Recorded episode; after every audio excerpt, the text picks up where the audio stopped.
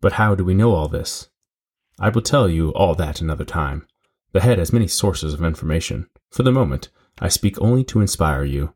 I speak that you may know what can be done, what shall be done here. This institute, Dio mio, it is for something better than housing and vaccinations and faster trains and curing the people of cancer. It is for the conquest of death, or for the conquest of organic life, if you prefer. They are the same thing.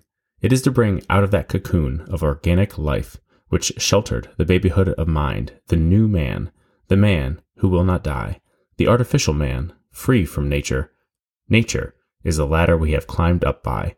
Now we kick her away. This is Men with Chest, the podcast that pursues objective truth, goodness, and beauty, where we go back to the great books that made the West and give warning to the fate that awaits mankind should we not cultivate virtue.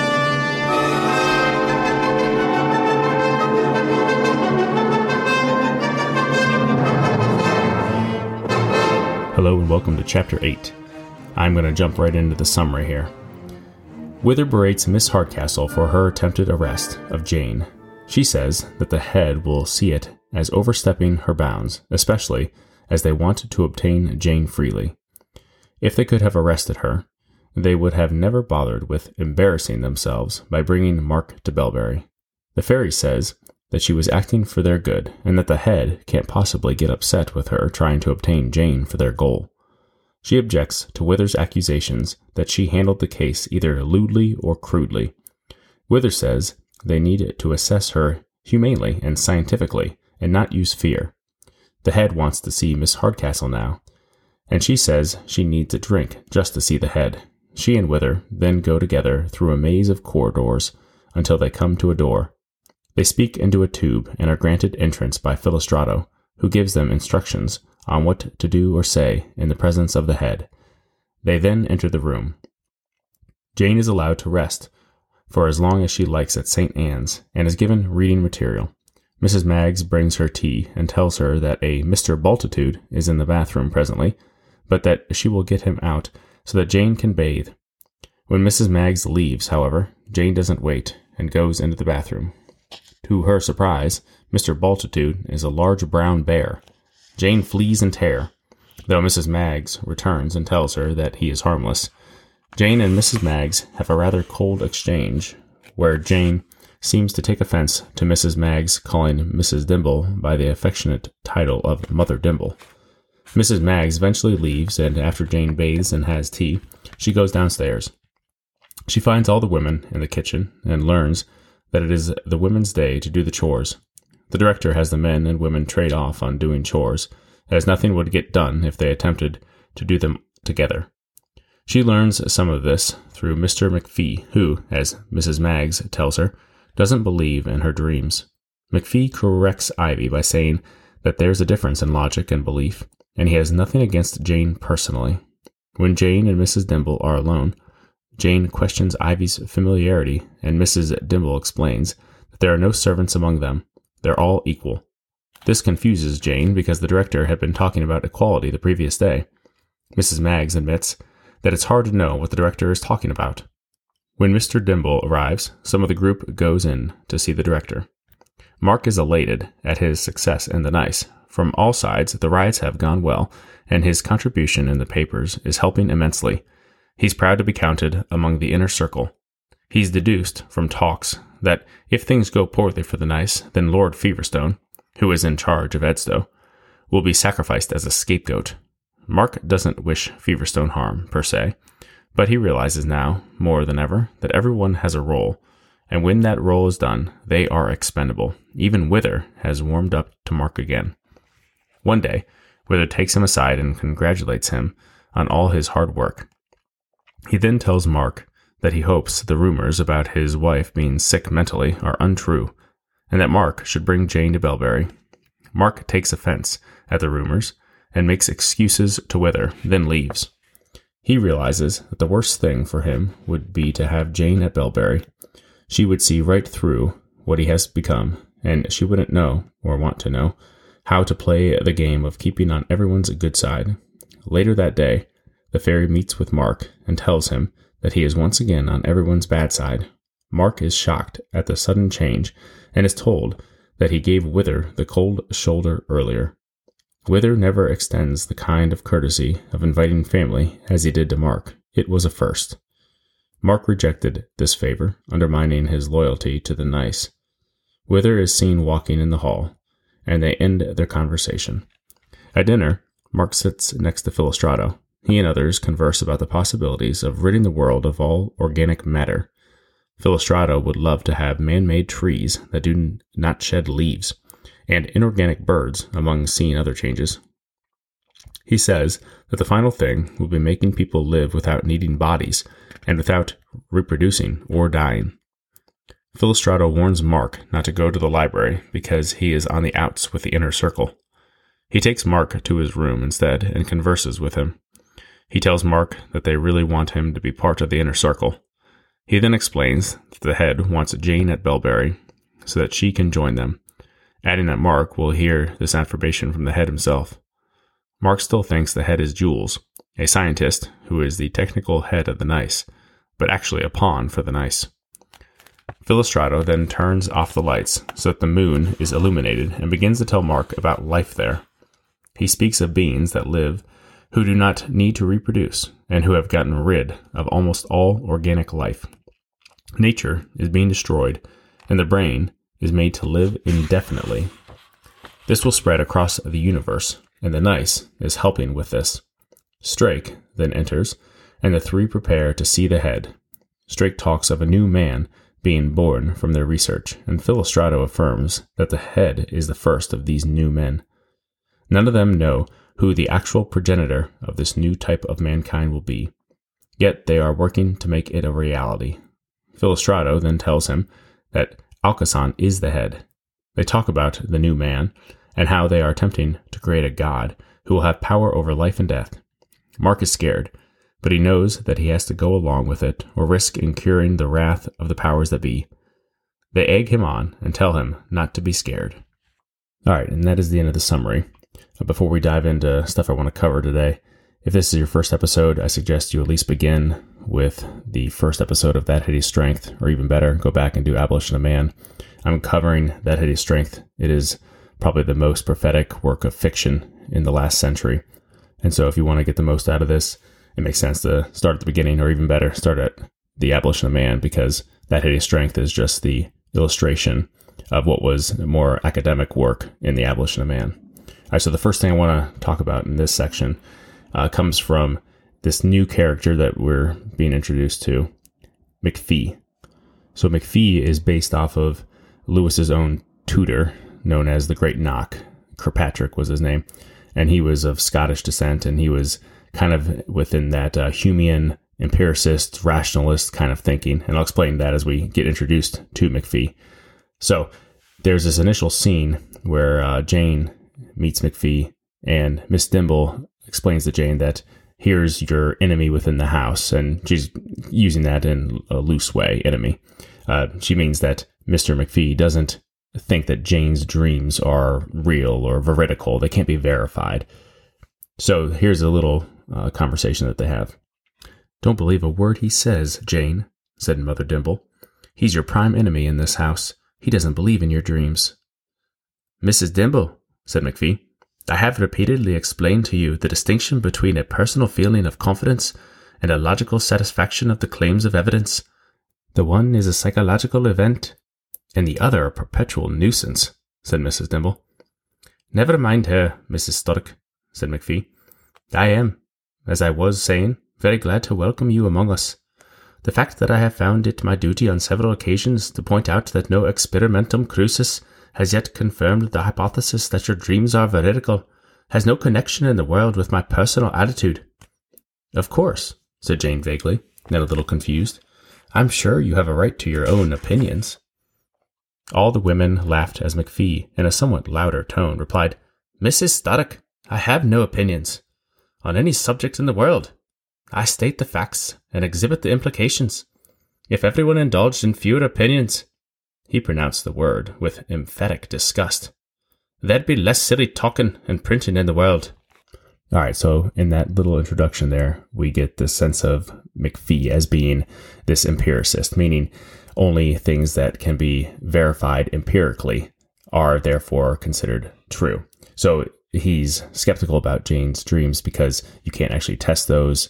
You know, for him, he needs that logical satisfaction of the claims of evidence. So if we go back to that understanding of reason as having that ratio, which is the syllogism, the logical part where you can formulate an argument, you can do hypothesis, you can test those, right? That's one side. Then you have the intellectus, which is the part that perceives um, or intuits things that are in accord with natural law. And so McPhee is very much on the ratio side. That is where he thinks truth lies. You can only say something is true if it can be put through that test, empirically verified. So Jane's dreams are uh, a matter of suspicion for him.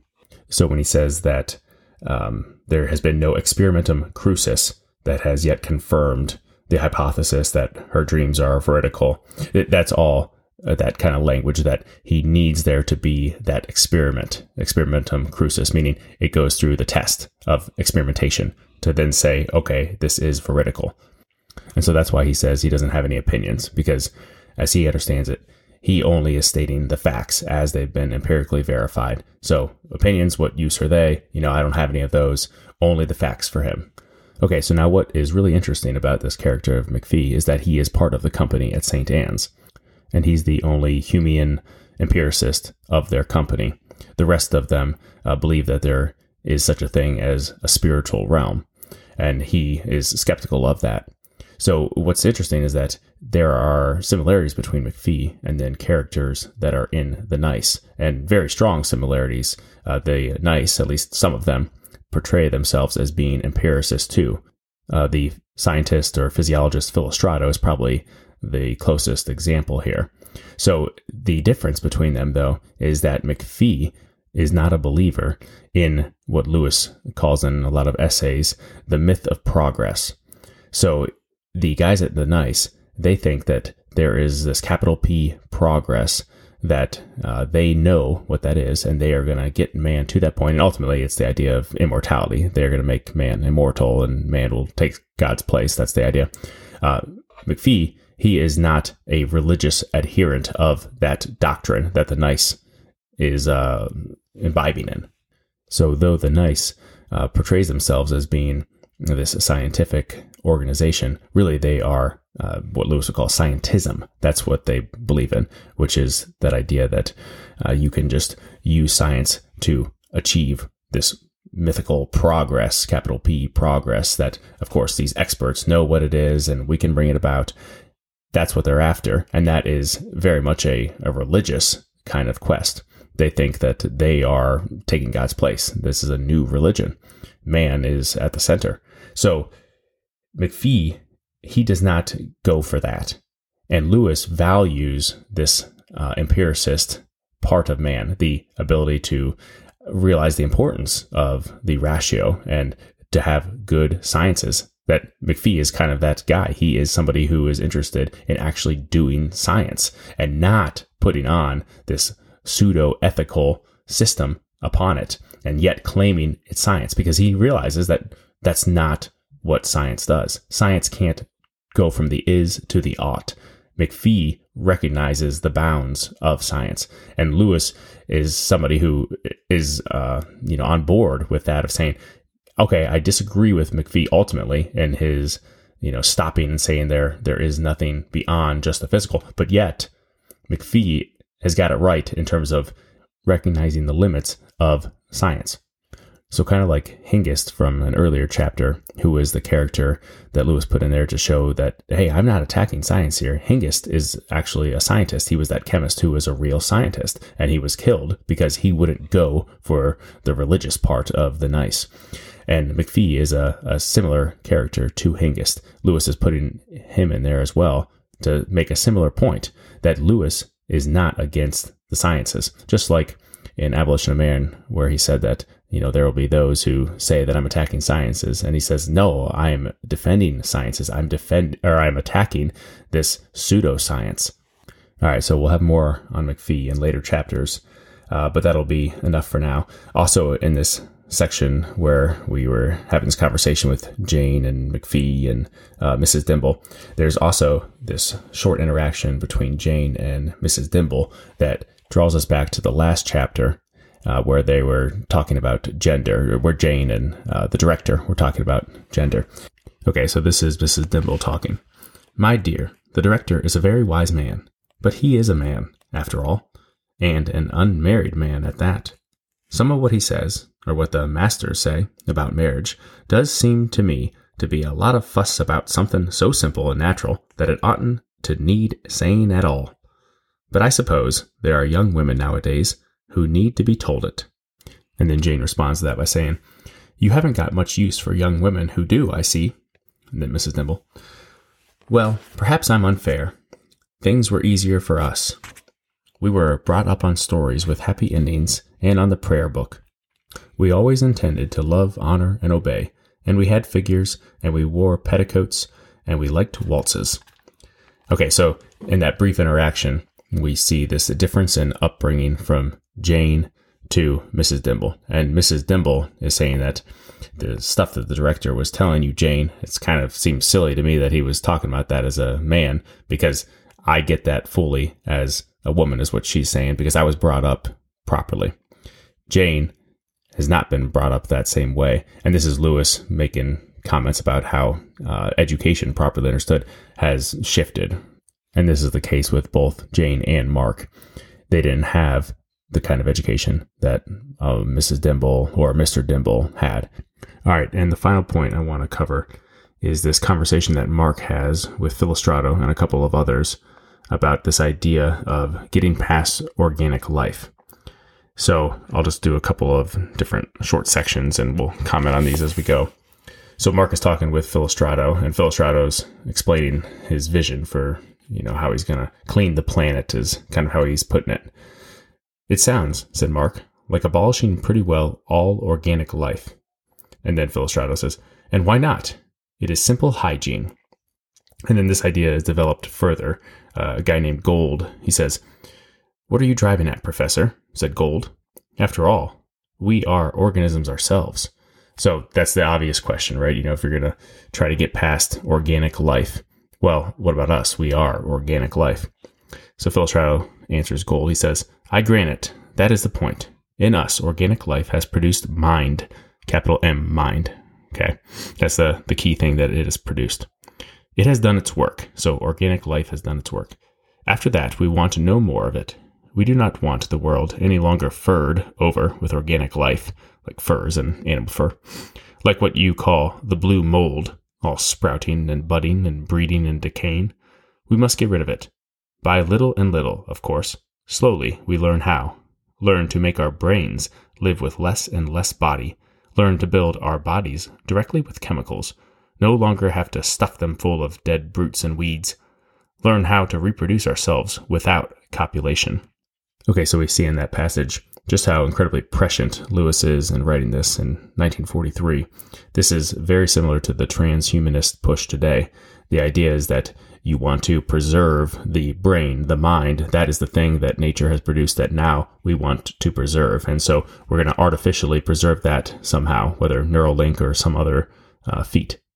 And a key part of that project there at the end was they're trying to separate the propagation of the species from copulation. They have to remove it from sex because obviously that ties into then families and things uh, that naturally want to conserve certain values, ethical principles, and they got to get past that. So a key aspect here is that you got to remove, um, you know, reproducing or preserving the species with just the mind, you know, which maybe not properly called the species at all, but you get the point. You got to get sex out of this.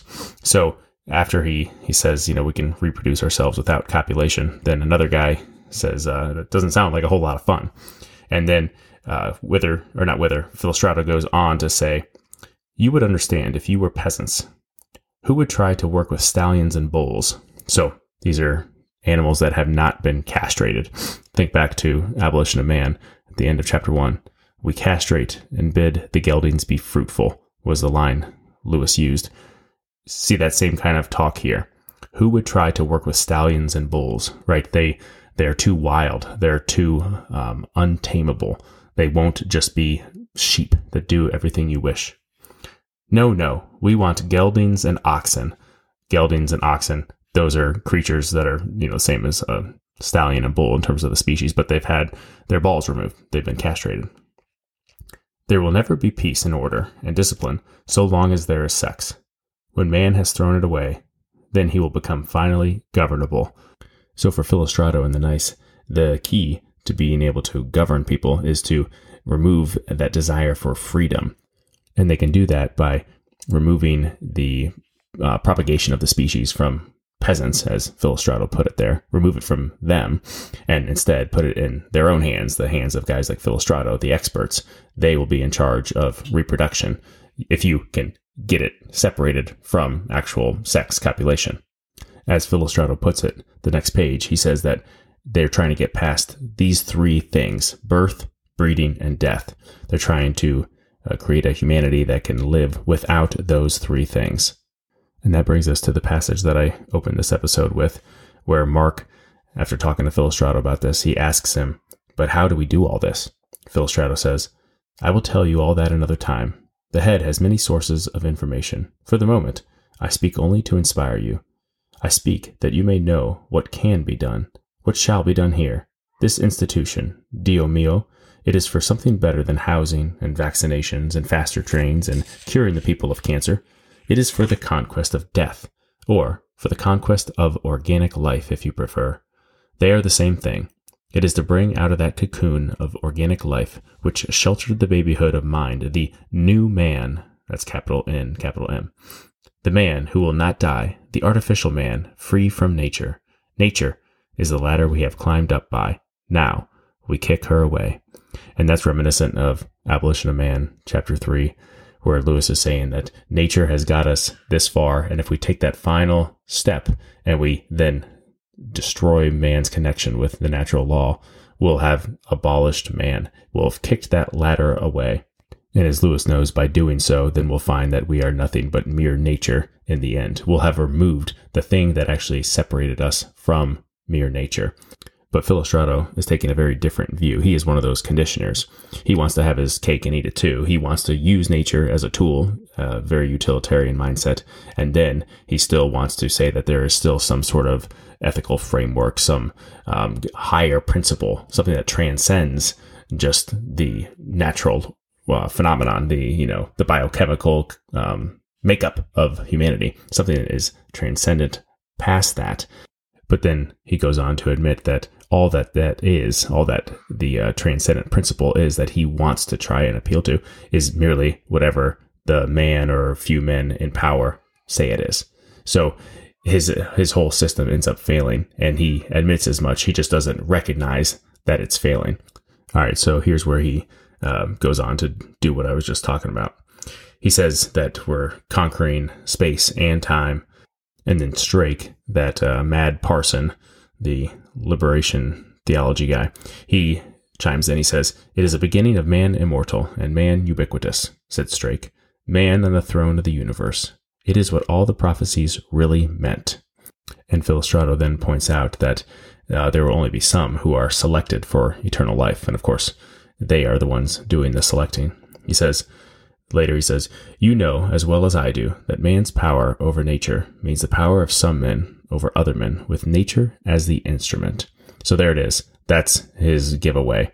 That's the, the point I was saying, where they want to have some sort of transcendent thing that is the guiding principle. And that's exactly what it is right here that it's some one man over other men using nature as the instrument. It's whatever that one man decides is true, good, and beautiful. They are the final arbiter. They are that Nietzschean Übermensch. God is dead, so they have taken the place. And then this is exactly what uh, Filostrato and Straik say on the next page. Uh, Mark says, God, said Mark, how does he come into it? I don't believe in God.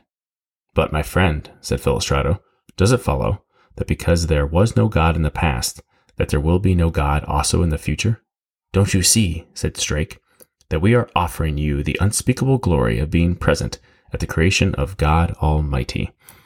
So, This ties back in perfectly with the title of the book, That Hideous Strength, which is reference to the uh, Tower of Babel and the attempt to make a name for themselves. They want to be like the gods.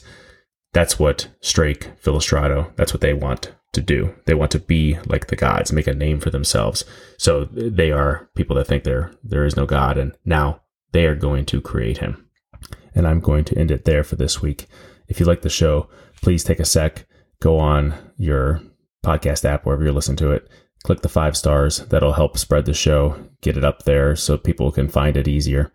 And if you have time, you could even leave a review. You can find the show's page on Instagram at minwchests.